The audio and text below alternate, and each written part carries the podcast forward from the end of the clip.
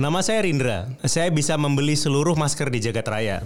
Tapi sayangnya, masker tidak bisa menyelamatkan Anda dari virus corona. Jangan lupa cuci tangan. Pesan layanan masyarakat ini dipersembahkan oleh Box to Box Media Network. Box to Box Football Podcast kembali lagi. Di Box to Box kali ini ada gua Tio, ada Kang Jalo, ada Dex juga seperti biasa. Ini line up gado-gado nih. line up darurat. Gak darurat juga. Enggak darurat. Jadi maksudnya ketika yang lain pada nggak bisa, kita selalu siap. Iya, Iya, iya, siap. gitu. Ah. Dan di tengah pekan ini banyak pertandingan menarik ya. Kita tidak akan membahas eh, Europa League karena banyak pertandingan ditunda plus kita juga take di hari Kamis malam. Jadi pertandingannya belum berjalan. Ya kalaupun berjalan juga nggak ada tim gede lah. MU kurang gede. Apa? MU Belum. gede. Lawan Belum. Lasek. Lawan Lawan Lasek. Tanpa penonton. Tanpa penonton. Kita tidak akan membahas Europa League tapi kita akan membahas pertandingan-pertandingan yang terjadi dan juga ada recent update. Kalau di episode sebelumnya kita mencoba untuk merangkum semuanya dan ternyata responnya mixed respon ya. Iya. Ada yang bilang kecepatan, pace-nya cepat, ada yang bilang Eh, Karena emang kita selalu serba salah.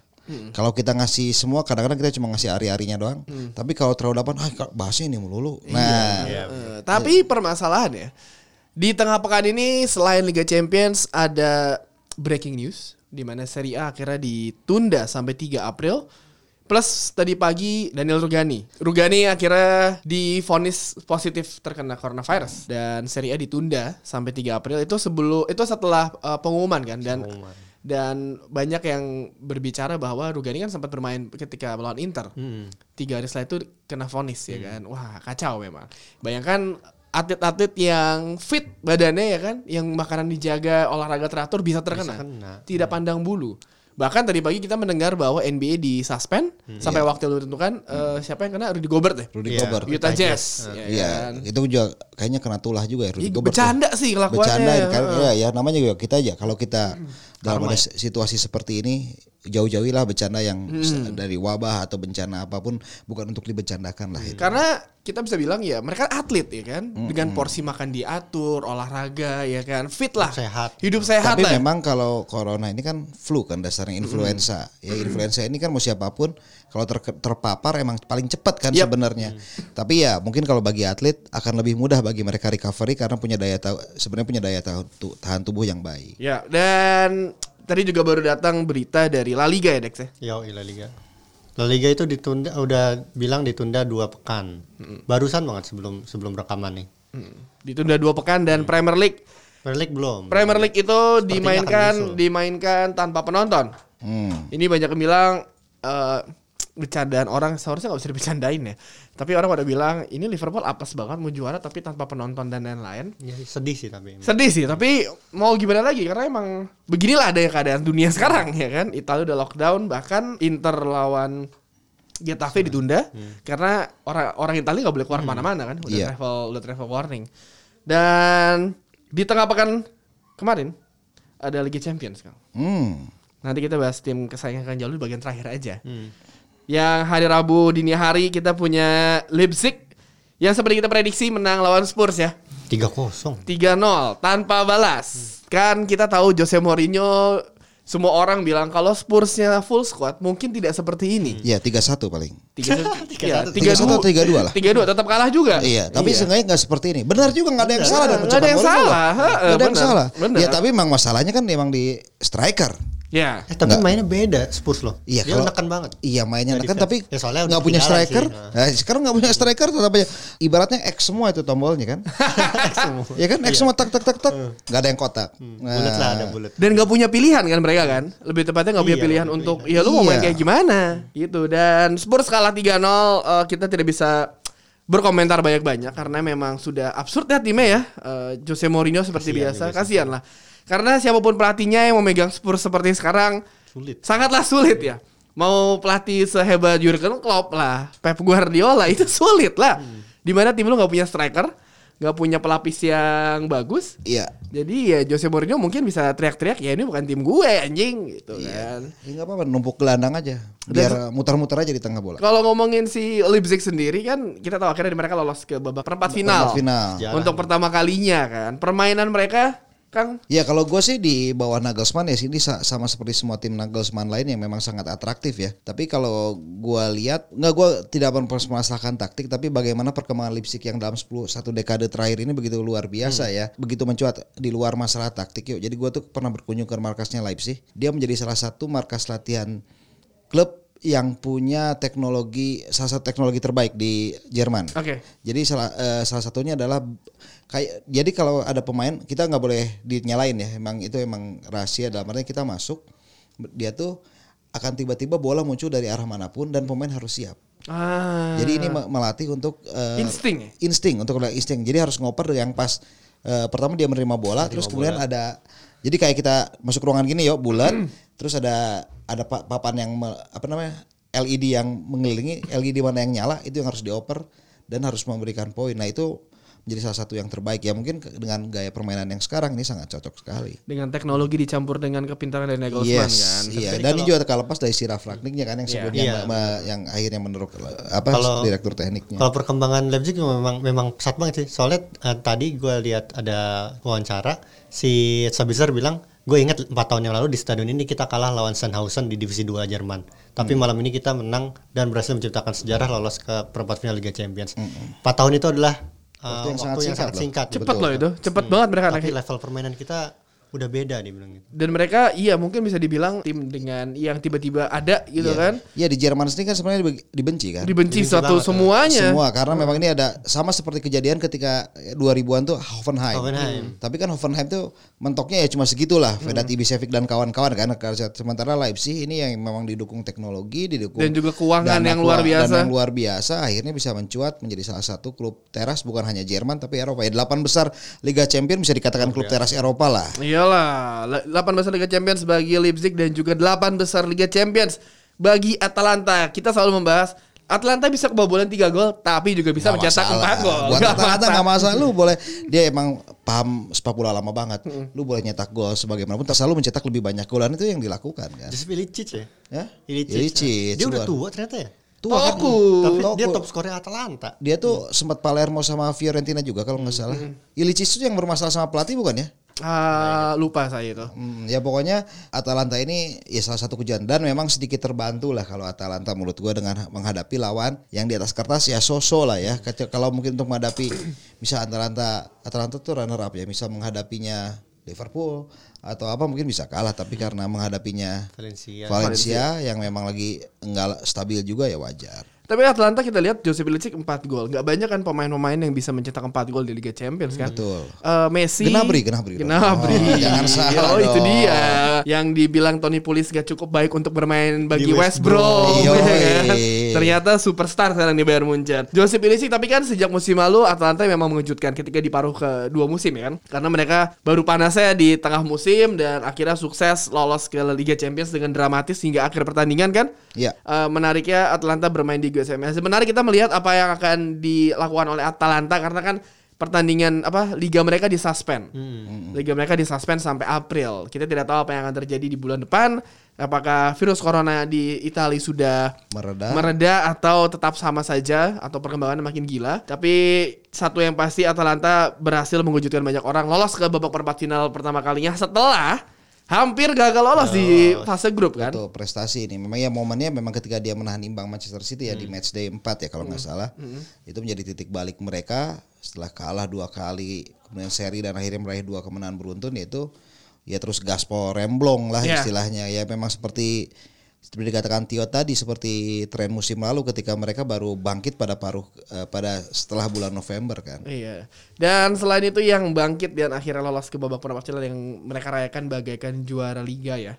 Iya, itu lebay Paris Saint-Germain menang 2-0. Sebelum kita membahas pertandingannya, selebrasi para pemain Paris itu banyak yang dikritik bahwa ini adalah sebuah mental tim kecil ya kan yang membuat bercandaan dari gaya selebrasi Erling Haaland. Ya, memang Dortmund kalah 2-0, tidak bisa melakukan banyak di pertandingan tanpa penonton. Dan ya apakah memang ya udah nih saatnya PSG untuk bersinar sedap. Enggak, enggak lah lawan Dortmund aja susah-susah harusnya sih belum lah untuk bersinar. Untuk eh, mungkin untuk ke delapan besar ya wajar lah untuk tim sekelas PSG ya. Ya tapi ya kembali jika memang mental mereka seperti katakan orang-orang kerdil ya bayangin lo anak berapa belas tahun dikerjain sama orang-orang tua kayak gitu dengan gaya kan emang gimana nggak sedih. Ya menurut gue ya PSG ya pantas untuk lolos ke delapan besar tapi untuk bersaing sampai partai puncak nanti dulu deh. Nunggu undian juga kan. Nunggu undian siapa. juga. Nunggu undian. Ngelawan Atletico siapa tahu kan susah balik. Bener juga. Kalau ngelawan Atalanta, waduh. Oh, menang. Atalanta. Iya, hidup Pengen ya, Atalanta. pengen ya. Dan pertandingan dini hari tadi yang menarik banyak orang. Gue jujur baru nonton, gue ketiduran baru nonton di babak kedua. Mending babak kedua. Ini apa Iya, extra extra time. Dan ketika Llorente yang tackle, Llorente, ya. ini apa apa nih Llorente yang tackle jadi 2-1. Bener kata Kang Yul, ya ju- apa Liverpool menang 2-1, tapi yang lolos tetap Atletico Madrid. Iya, ternyata kebobolan dua. Ya, tapi kalau kita ngelihat di 90 menit waktu normal ya, Liverpool mainnya bagus banget loh. Bagus, bagus. Gue sangat eh, sangat apresiasi serangan-serangan Liverpool tuh gila sih. Sadio Mane yang overhead kick itu udah pinpoint passing dari Gigi Wijnaldum yang sebenarnya bisa di, disundul sama Gigi dipasing ke Sadio Mane overhead kick buset! Bobby Firmino berkali-kali Oxlade Chamberlain dan memang setelah gol dari Gigi eh, sundulan Atletico nggak terlalu banyak merubah gaya bermain ya. Di extra time baru nyetak gol si Bobby Firmino. Itu juga lagi-lagi eh, skemanya sama tuh dari sayap ya kan kan dari sayap kanan juga Bobby Firmino gagal di kesempatan pertama langsung diselesaikan di kesempatan kedua. Tapi setelah itu blunder dari seorang penjaga gawang Adrian. Enggak lah kalau ya menurut gue sih ya mungkin nggak bisa disalahkan Adrian juga lah. Kita juga tahu kapa, kapabilitasnya seperti apa. Cuman memang itu menjadi salah satu titik balik kebangkitan Atletico ya. Sempat ketika mereka mendapatkan ba- bayangin dikurung terus eh, hanya fokus bertahan dan kemudian ada ada terciptanya gol itu memang menjadi memantik dan beda menjadi Liverpool kan Liverpool jadi terma dengan skor 2-1 tentu Liv- Liverpool terpancing untuk mencetak gol tambahan dan ini memang yang di, akhirnya dieksploitasi oleh Atletico Madrid gol terakhir juga serangan balik kan. Cepat gitu. Si Joko Mesnya juga lambat ya. Gol yang ketiga Atletico juga serangan balik cepat banget. Joe Gomez apa tadi? Kang Jul bilang lambat, Lambat, ya. eh, terlambat. Eh, ya Joko Gomez terlambat lah tadi. Gua kalau gua ngelihat sih. dan kalau kita lihat setelah ini kan Nah yang eh, menarik setelah itu komentar. setelah itu kan si Diego Simeone bilang di, mereka mengubah formasi 541 ya kan. Iya. 541 memang ini mau nggak mau dia mengganti Kieran Trippier yang sudah kecapean ya kan. Iyalah 120 dengan menit. dengan Versalco ya kan. Hmm. Dan berhasil meredam semua serangan Liverpool di extra time. Bahkan Liverpool extra time gue melihat Liverpool dengan eh, gaya Jurgen Klopp nothing tulus. Dia memainkan Virgil van Dijk ke depan. Hmm. Ya, Ya kan, karena vi- ya apa akhirnya gol yang ke itu kan karena ti- si Virgil van Dijk nggak ada di posisinya eh, kan karena biasanya nge-bail out ya makanya gue bilang ketika terciptanya gol pertama Atletica itu mengubah skema segalanya. Buat Iya. Liverpool jadi harus mencetak gol ketiga tanpa harus kebobolan namun ternyata ya Atletico pun eh, jauh lebih cerdik dalam memerankan taktik yang di yang memang sudah menjadi mereka lakoni bertahun-tahun kan Iya. itu sejak era Simeone. Dan gol penyama kedudukan dari Llorente juga kan. Itu uh, counter attack. Kita ngelihat Morata kan dengan kecepatan yang pas-pasan aja.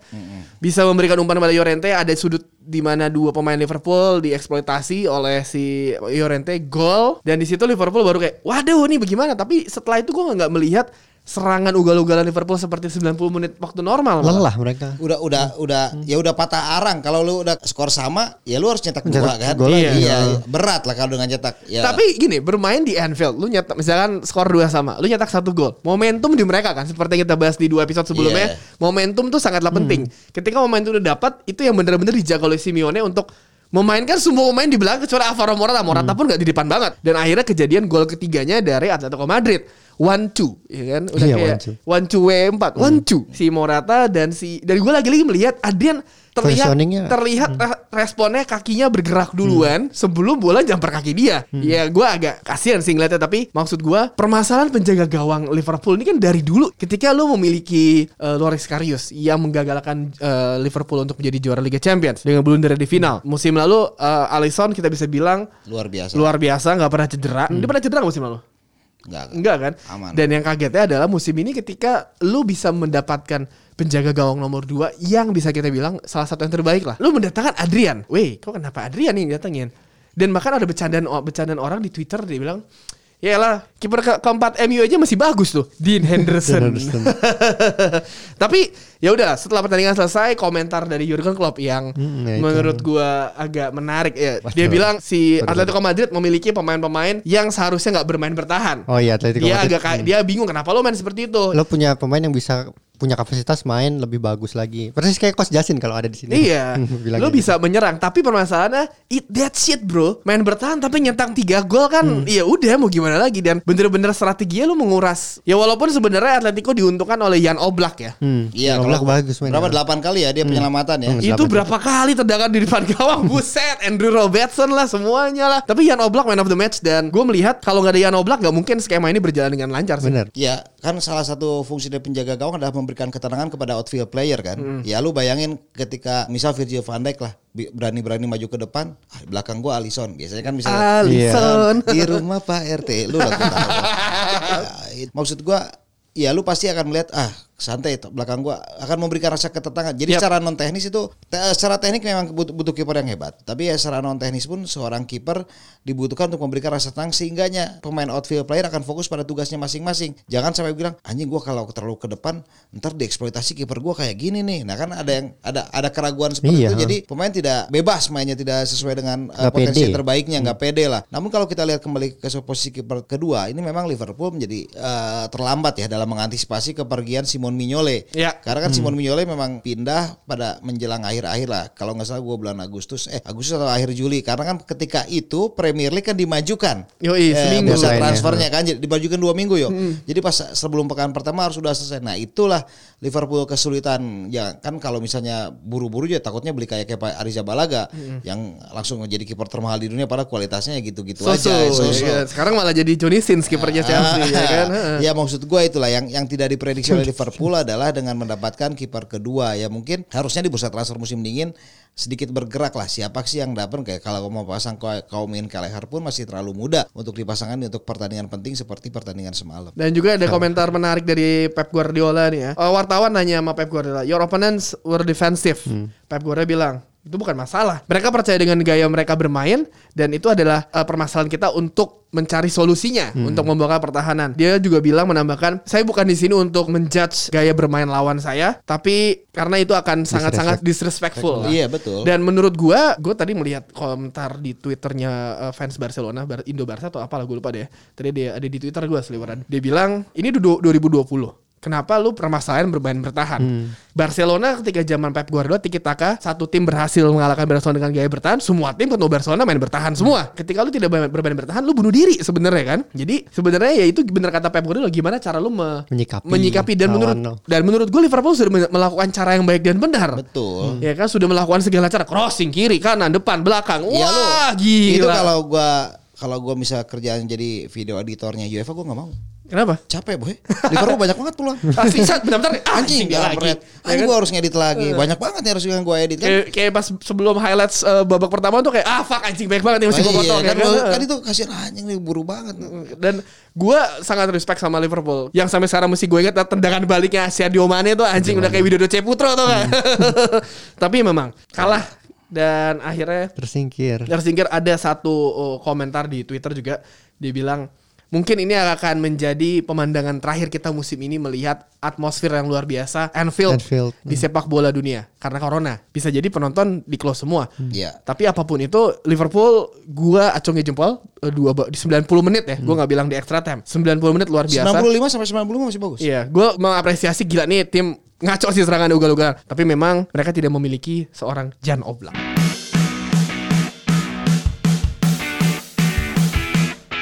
Hai pendengar Box to Box. Konon ada podcast baru yang bakal bikin kamu ketawa karena kesel. Konon ada podcast dari timur Jakarta yang konon punya cerita lebih indah. Ini podcast baru Box to Box yang isinya Ajis Doa Ibu, Gilang Gomblo, dan Kiki Ucup yang menyebut podcastnya Konon. Jakarta Timur tuh lebih keren daripada Jakarta Selatan. Ya iyalah gue pernah nongkrong sama anak selatan pas mau bayar bingung patungan. Gila. Gila. Gue tackle aja semua. Asik. Setiap hari kancut gue masih ada kopetnya dah. Sumpah. Lu tuh, lu tuh emang ada kurang-kurangnya deh kayak Gak, gak, gak, gue gak tahu. Padahal gue cuma kentut biasa, sumpah. Jadi gue ke rumah temen gue yang anak orang kaya nih. Iya. Set. Ya pasti anak orang kaya kan kalau Iya, nonton bokep nggak kaya. mungkin nggak. Lemarinya gue buka, bajunya gue masukin tas gue. Hah? Baju, celana, telepon, kaset-kaset. Lu Oh, lu kelepto nih maling. anjing. Ya baling bersama dulu. Oh. minjam, minjem minjem bersama. Lu bimbel gak kalau sore? Bimbel. Lah kok masih mabuk kapan waktunya? Kagak mungkin dia bimbel anjing. Dia orang-orang makanan kerang aja di makanan mewahnya dia. Iya, aneh dia banget. mungkin ikut les. Jadi kalau dia lagi jaga, ya anak-anak itu pasti nggak boleh masuk gara-gara plat de- Kamu. plat eh, cuman pak gara-gara nggak pakai plat depan. Kalau temennya itu pas lagi dihukum disuruh nete sama temen yang dia bonceng. gara-gara pakai helm cetok. Kalau kayak gitu sengaja aja bawa boncengan cewek ya. Wah, iya juga nih. Iya. Atau suruh aja anak bayi yang nyetir ibunya di belakang. Jadi pas nete kan ya udah sah-sah aja. Iya iya benar. Iya ya. Cukup bikin kamu ketawa? Atau kurang? Konon, mereka muncul setiap hari Jumat jam 9 malam dengan obrolan yang bakal bikin kamu tungguin terus tiap minggunya.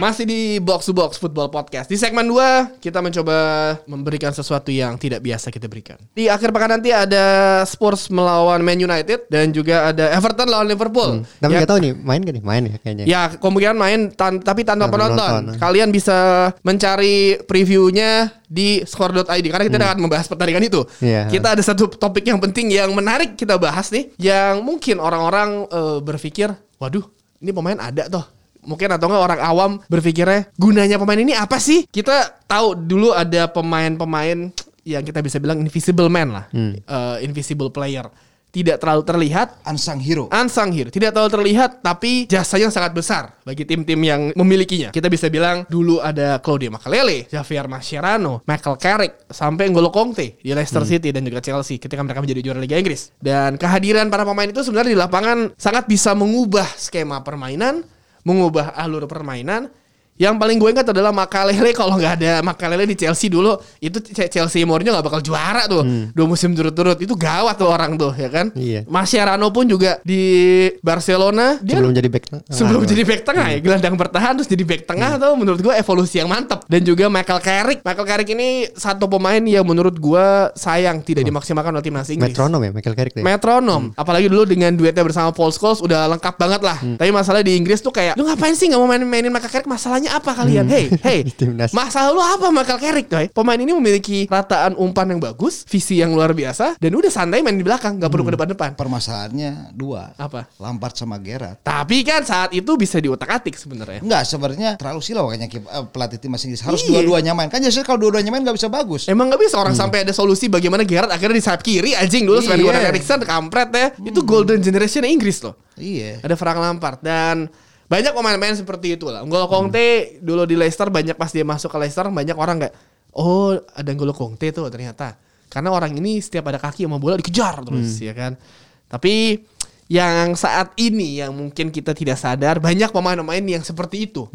Yang kalau kita lihat, ini orang kerjanya ngapain sih? Elah, lo pasti kalau yang kalau kata eh, Justin fans Kardus marah-marah. Ini orang ngapain sih kerjanya bla bla bla bla gitu. Marah-marah ya kan next pasti gitu Iya. kan.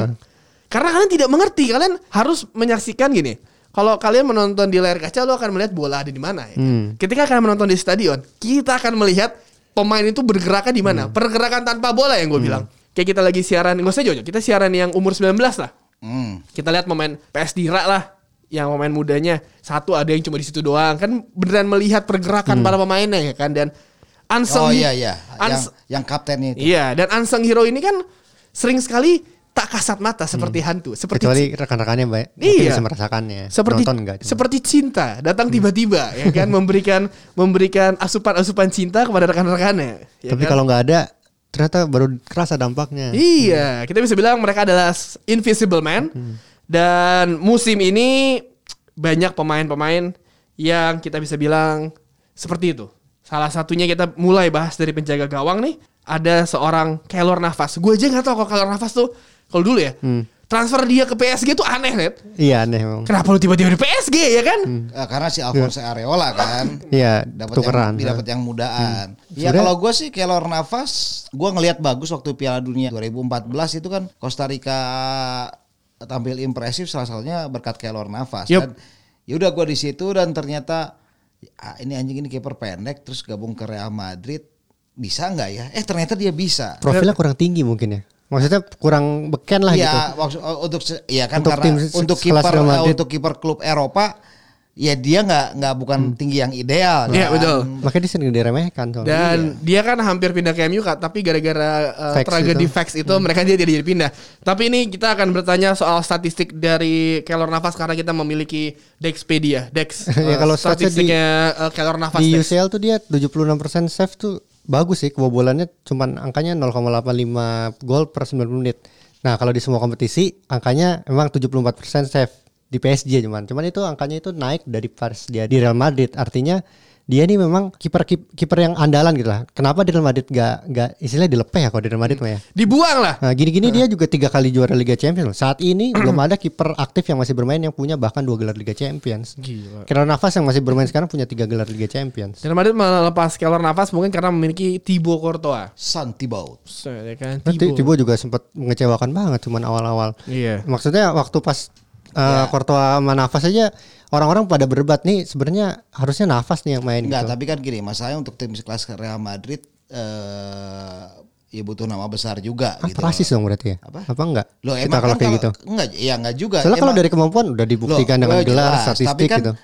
Ya lu Real, ketika Real Madrid bisa Barcelona beli siapa, Real Madrid kan pasti panas akan beli siapa Hmm. juga karena sementara untuk di sektor penjaga gawang ya Madrid butuh pemain yang nama besar ya Thibaut Courtois salah satunya. Dan mereka eh, sebuah tip klub, klub besar pun harus mem- memikirkan jangka panjang mungkin. Mungkin Hmm. Thibaut Courtois lebih muda, lebih, lebih bisa berkembang. Makanya dia melepasnya dan mendapatkan Alphonse Areola, juga yang Areola. masih Iya, muda. Perancis Filipino. Filipina. Iya kan. Fakta menarik juga ini adalah dia masuk kiper terbaik FIFA tapi kalah sama Alisson dan Wajar lah juga sama Alisson. Ter Stegen.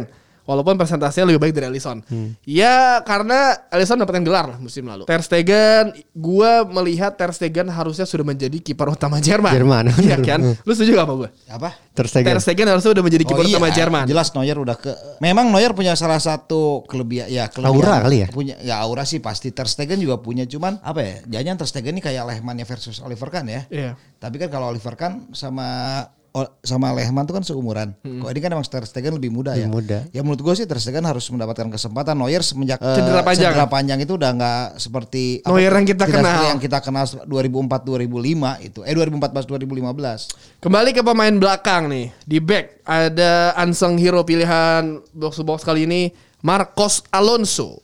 Itu, FYI, FYI mereka pernah dia pernah main di Bolton iya dong. Sunderland juga ya? Iya Sunderland anjing ini orang balik ke Fiorentina baru ini kan. Dan Marcos Alonso dia ketika Marcos Alonso main Chelsea itu cuma kalah sekali 8 menang satu imbang. Ketika eh, imbang 2 sama lawan Bournemouth dan kalah satu dua lawan Liverpool. Sisanya menang terus. Sisanya menang terus dan Marcos Alonso kan salah satu kepingan terbaik dari Antonio Conte, Conte, ketika ya. menjadi juara kan dengan formasi 3-4-3 dia menjadi wingback kiri kanannya Victor Moses, itu Moses. paling aneh. Sebenarnya Marcos Alonso kan juga diincar sama si Conte untuk ke Inter Milan. Oh, gue gak tahu emang iya. Di diincar tapi kan Conte tuh kayak pengen ngebawa pemain Inggris tuh nggak ke Inter Milan tapi sebagai eh, inceran tapi nggak jadi karena Lampard nih gini masalah Chelsea nggak beli nggak bisa beli pemain ya kan Ya pasti nggak mau ge- ngelepas. dan Aspi udah nggak muda lagi dan ya udah lu butuh satu seorang dan Marcos Alonso di awal pun di awal musim jarang main Kalau musim Emerson terus main. Iya, tapi setelah itu baru ak- akhirnya mungkin Frank Lampard sadar, oh ternyata Marcos Alonso lebih bagus. Dan FYI juga, dia tuh bukan adanya Zabi Alonso ya. Jadi buat Bukan, kalian-kalian yang bilang, oh ini adanya Zabi Alonso, bukan. Nggak mirip juga. Eh, bukan, bukan. Rambutnya memang sama warnanya, tapi bukan. Namanya juga sama, tapi bukan. Dan juga ada statistik yang akan dibahas oleh Dex nih. Jadi di 6 laga Chelsea terakhir, Alonso itu ternyata mencetak 3 gol. Itu terbaik di antara semua pemain Chelsea. Dan soal peluang dia mencatatkan 6 chance created itu terbaik ketiga setelah Barkley dan Pedro. Juga dia mencatatkan 5 tendangan di dalam kotak penalti. Bayangin tuh pemain back tapi rajin ngesut di kotak penalti. Itu juga terbaik setelah Pedro dan Giroud. Giroud ternyata banyak. Giroud. Nah, Giroud tuh 7, 7 shot in the box. Meski di enam pertandingan terakhir itu dia cuma tiga kali sebagai starter. Itulah statistik Marcos Alonso di Chelsea dalam enam laga terakhir. Ini dia Dexpedia ya kan. Eh, pandit komputer. Statistik tanya dia aja. Dan sedikit analisis gembel kita. 4-0 ketika menang lawan Everton, Alonso mengeksploitasi benar sisi kanan dari Everton. CDB jadi sering satu eh, lawan dua Alonso dan Pedro dan gak ada yang track back. Itu Tapi parah banget sih Itu Everton gila gitu. sih. Itu gila sih So- eksploitasi. soalnya waktu itu tuh Ancelotti geser biasa kan eh, siapa Bernat tuh kan cepat kan pemain Yap. cepat dia di kiri cuma dipindahin sama Ancelotti ke kanan pas habis pertandingan diwawancara kenapa untuk mengantisipasi kecepatan Alonso Iya. Ya, ternyata dia nggak bisa menandingin ya Ya suruh tetap siapa? aja gitu Ngejar Alonso. Yang satu lagi di gelandang, Di gelandang, selain zamannya Michael Carrick. Kang Jalu nih Ada satu lagi pemain ini di- mendapatkan komentar dari seorang Gary Lineker. Kadang lo nggak sadar seberapa penting seorang pemain sampai dia absen, Kang. Dia adalah Jordan Henderson. Gue juga, gue juga gak nyangka tuh Henderson vital gitu seperti sekarang. Cuman ternyata gue juga cukup aneh kalau melihat Jordan Henderson dalam 2-3 musim terakhir di bawah Klopp ya. Ketika gue pertama kali ini posisinya nggak jelas banget. Ya lu kita udah pernah bahas di- box to box beberapa episode Yap. se- sebelumnya. Tapi kalau kita lihat memang tidak ada lagi pemain eh, nomor 6 di Liverpool yang segape Henderson dalam menjalankan tugasnya dan terbukti dalam sejak pertengahan Februari performa Liverpool performa Liverpool melempem ketika Henderson tidak bisa bermain. Dan itu ya benar yang dikatakan Gary Lineker apa namanya Ketika dia ketika hilang ya seperti cinta ketika hilang baru kita ah, merasa eh, patah hati, Disia-siakan, merasa ya disia-siakan kan? segala macam. Tapi kalau untuk pemain terbaik nanti dulu lah. Nanti dulu Gitu ya. nah kalau gue lihat dari semua Invisible Man memang sepertinya posisi-posisi seperti Henderson ini yang paling nggak dianggap ya kayak tadi kalau Tio kan nyebut Mascherano, Carrick, Makelele, Conte semuanya kan di posisi seperti ini kan Ya. seperti Henderson apakah emang ini itu Kang Jalu menurut Kang Jalu atau Tio posisi seperti ini tuh memang paling nggak kelihatan di bola padahal penting gitu Karena emang iya gini, kalau mungkin kebanyakan orang ya eh, masih melihat yang jago tuh pemain adalah sayap, Penyerang, sayap. penyerang pemain nomor 10. Padahal posisi dari deep lying midfielder nih sangatlah penting. Mengatur tempo di belakang. Dia orang yang bisa benar-benar memegang bola, melihat eh, bagaimana rekan-rekannya bergerak sekelilingnya. Ya kan? Kita bisa bilang eh, karena kalau Paul Scholes agak maju dan lebih terlihat ya kan? nah ya beda kalau gelandang serang pasti beda Iya, dia kan gelandang serang. Kelihatan bagus gitu Nah, kalau kayak Michael Carrick dan Henderson ini kan dia sering sekali memainkan umpan 1 2 1 2 pelan-pelan, terus baru mengirimkan Hollywood pass ke depan ya Hmm. kan, direct da- eh, direct pass. Kita ingat dulu orang marah bilang, "Ma- buat apa sih ada Roy Keane di MU? Hmm. Selain buat menendang kaki orang, tapi ternyata selain kepemimpinannya, umpan-umpan pendek dan juga pergerakan eh, dari Roy Keane pun itu yang menjadi kunci dari permainan MU saat itu Hmm. kan. Dan banyak juga yang mempermasalahkan apalagi Justin ya. Posisi seperti Jordan Henderson dan juga Sergio Busquets, Busquets. ah, ya kan Ingat itu sangat Busquets. disepelekan Kang. Bener gak Kang? Ya karena ya satu kalau yang eh, gelandang bertahan yang menurut gua salah satu fenomenal karena menonjol ya Andrea Pirlo itu pun karena tak lepas dengan umpan-umpannya yang dan posisinya yang sangat vital. Kalau Henderson kan memang tidak terlihat tidak terlalu dia menonjol karena kapten Liverpool aja. Coba posisinya bukan kapten dan nasibnya kayak kalau udah Makalele menurut gua. Ya mungkin eh, karena di Liverpool banyak pemain penting yang Iya, lebih tersorot kan yang lebih Firmino. impresif tampilannya yang yang skill individunya luar biasa. Nah, itu membuat si Jordan Henderson menjadi tidak tereksploitasi oleh media. Dan padahal umpan-umpan directnya si Henderson nih gue sangat takut ketika Henderson main dan mereka mengirimkan umpan-umpan dari sisi kanan ke depan. Karena umpan umpan lengkungannya tuh langsung menuju ke tengah. Itu yang yang bisa bikin di antara dua back lawan-lawannya tuh selalu bingung. Tapi perdebatan kita tuh sebenarnya agak agak kualitatif sih daripada kuantitatif. Soalnya kalau lo nanya statistik Henderson apa, gua nggak bisa nggak bisa ngasih apa-apa yang bagus. Beda kalau tadi save-nya kayak Nah, Navas terus juga Ini Marcus Alonso bagus chance created-nya. Tapi kalau pemain di playing ini, gua nggak tahu apa jadi yang jadi gini, disorot gitu. siapa yang ngomong. ya, Jadi kalau lo kalau seorang gelandang bertahan itu adalah pemain yang tidak punya kelebihan. Tapi kamu juga tidak akan menemukan kekurangan dari pemain tersebut. Nah, ini mungkin karakternya. Jadi ya dia emang pemainnya ya sosok lah kelihatan, tapi dia tidak punya kelemahan dan itu yang memang mungkin menjadikannya terbaik tuh. Henderson, salah satu pemain unsung hero kita dan juga banyak pandit yang bilang dia berhak menang PFA Player of the Year. Sepakat gak? Karena terakhir pemain Inggris yang mendapatkan gelar PFA of the Year itu adalah Wayne Rooney 2009-2010 kan. Udah lama banget. Lu setuju gak dia menang PFA Player of the Year? Kan gue udah bilang belum tentu kalau itu soalnya. Oke. Cuman kalau misalnya Liverpool juara, ya mau siapa lagi lah. Kalau ngasih Muhammad Salah tahun ini juga biasa-biasa aja. Sadio Mane Mane? pun, sebenarnya Firmino sih yang paling bagus menurut gua. Bobby. Bobby yang paling. Kalau Mane pun ya impresif, tapi ya nggak terlalu. Tapi kalau untuk ya sekaligus menghormati orang Inggris terakhir ya Rooney ya menurut gue sih ya udah Henderson. Tapi masih gue sangat ragu sih apakah akan dia menang.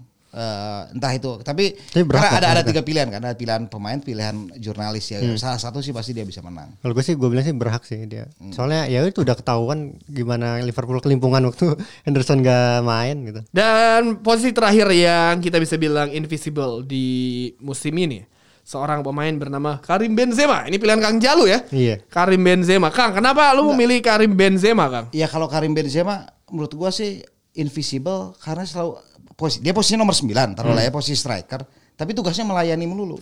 iya benar. Iya kan? Iya dari zamannya Ronaldo. Ronaldo, ah. Siapa ke belakang ke belakang ke belakang ya terus aja main. Eden Hazard masuk pun dia masih jadi j- istilahnya jadi bintang kedua gitu loh. Ya bintang ketiga malah ketika ada Gareth Bale kan. Iya. Dan ini menurut gue yang melewat invisible. Tapi lu lihat kalau misalnya misalnya gue fans Pandit Kardus gitu ya, adalah Anis Kardus, lihat aja dari statistik gitu loh. Tapi kalau lihat di atas lapangan pun ketika Benzema nggak main kan beda dengan Real Madridnya gitu loh. Dan Madrid mencoba untuk menggantikan Benzema dengan Jovic tapi sejauh ini gagal. Tapi yang bisa menarik perhatian banyak orang statistik dari Benzema adalah dia adalah pemain keempat sepanjang sejarah Champions League yang bisa mencetak 50 gol setelah Lionel Messi, Cristiano Ronaldo dan juga Raul Gonzalez. Dex, nih kita kembali lagi ke Dexpedia. Apa, Statistik statistik ya? Benzema musim ini Dex. Di musim ini tuh Benzema mencatatkan 19 gol, 9 assist dari 36 laga Real Madrid. Tapi yang menarik ini nih, peluangnya kebanyakan tap in. Ya nggak masalah. 5 gol musim ini dan penalti 3 gol. Nah, masalahnya dampak tap in itu kan men- menandakan kecerdasan dia mencari ruang gitu Yep. kan. Nah, itu sering gak diperhatiin sama penonton. Apa sih Benzema golnya gitu-gitu doang. Nah. Tap in, tap in sundulan. Makanya itu yang membuat dia invisible menurut gua sih gitu. Iya, gue sih setuju ya karena dia pemain yang tiba-tiba bisa ada di antara dua pemain belakang muncul kayak ya anjing dia nyetak gol gitu.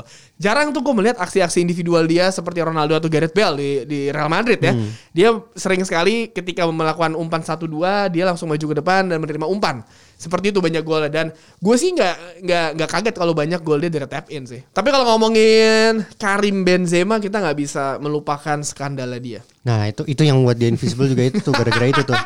Invisible di timnas Prancis. Iya, benar. nggak terlihat Gak kalau kelihatan dari 2015. Karena ini. gini, setelah mungkin nih, gua kurang nih paham lah. Setelah zamannya Jean Pierre Papang ya kan, terus Thierry Henry, kan kemarin Piala Dunia akhirnya Olivier Giroud yang yang masuk dan juga Ginyak. Ginyak main di Meksiko ya? Iya di Meksiko, Liga Meksiko. Ginyak, Pierre Andre padahal Ginyak. dulu gua tahun 2000 berapa itu bikin rubrik playmakernya buat sorotan salah satu apa namanya calon bintang tuh luar biasa. Jinyak lo masukin. Pierre Iya, Andre Pierre Gignac jago pada waktu itu waktu masih Di mana, Montpellier? Montpellier apa di Marseille. Marseille? Marseille. Masih, masih. ya. Marseille. Dia kan melakukan ya bercandaan ya, bercandaan ke rekannya tuh, sex tape dan akhirnya dibenci sama pelatih dari Perancis. Sekarang pun Didier Deschamps pun tidak memanggil dia. Tidak dipanggil aja. Padahal kita tahu di Piala Dunia 2018 ketika Prancis menjadi juara dunia dan juga di Piala Eropa 2016 16, ketika ya. Prancis final masuk final. Itu mereka gak punya striker kan? Striker, Gak punya striker. kalau kan? lihat sekarang siapa Alexander Lacazette, Olivier Giroud, masih bagusan Benzema Ya, menurut jauh gua. lah. Nah, ini yang lucu juga ada lagi nih. Le Equip waktu itu publish shortlist 15 striker terbaik untuk World XE tahun 2018. Ah. Benzema nggak ada di 15 striker terbaik. Benzema nge-tweet, "Hey, Le, Le Equip, my friend, mungkin gue peringkat 16 ya." Ah. Dia bilang gitu. Maksudnya short ini banget. Dia dia tuh apa ya? Udah jadi public enemy ya. Ah, udah jadi public enemy. Ini ini juga yang membuat dia invisible menurut gua. Dan menurut gue kemampuan dia tuh enggak ya dia kan dulu pas di Lyon diincar banyak klub ya kan. Salah satunya bahkan Sir Alex pun pernah ngincar dia walaupun nggak jadi. Tapi eh, Real Madrid dan dia dengan karir yang lama di Real Madrid menurut gua itu salah satu poin penting, soal poin plus lah buat dia. Bahkan Luka Jovic saya datang nggak bisa geser dia tuh gimana sih? Ya kan ya udahlah Zidane. Udah Benzema aja udah paling bener, udah. Lu bu- bisa membuat Benzema seperti Bobby Firmi- Firmino. Malah bukan bilang ke. Zidane, bilang ke Deschamps harusnya. Ya kalau Deschamps sih udah gak bisa diganti ya susah ya sampai akhir zaman kayak. Enggak kalau kalau Deschamps mundur baru bisa Benzema Iya. naik lagi. Ya jangan-jangan kalau Benzema jadi pelatih timnas Prancis dia memanggil dirinya sendiri. Nah, ya lah Kang.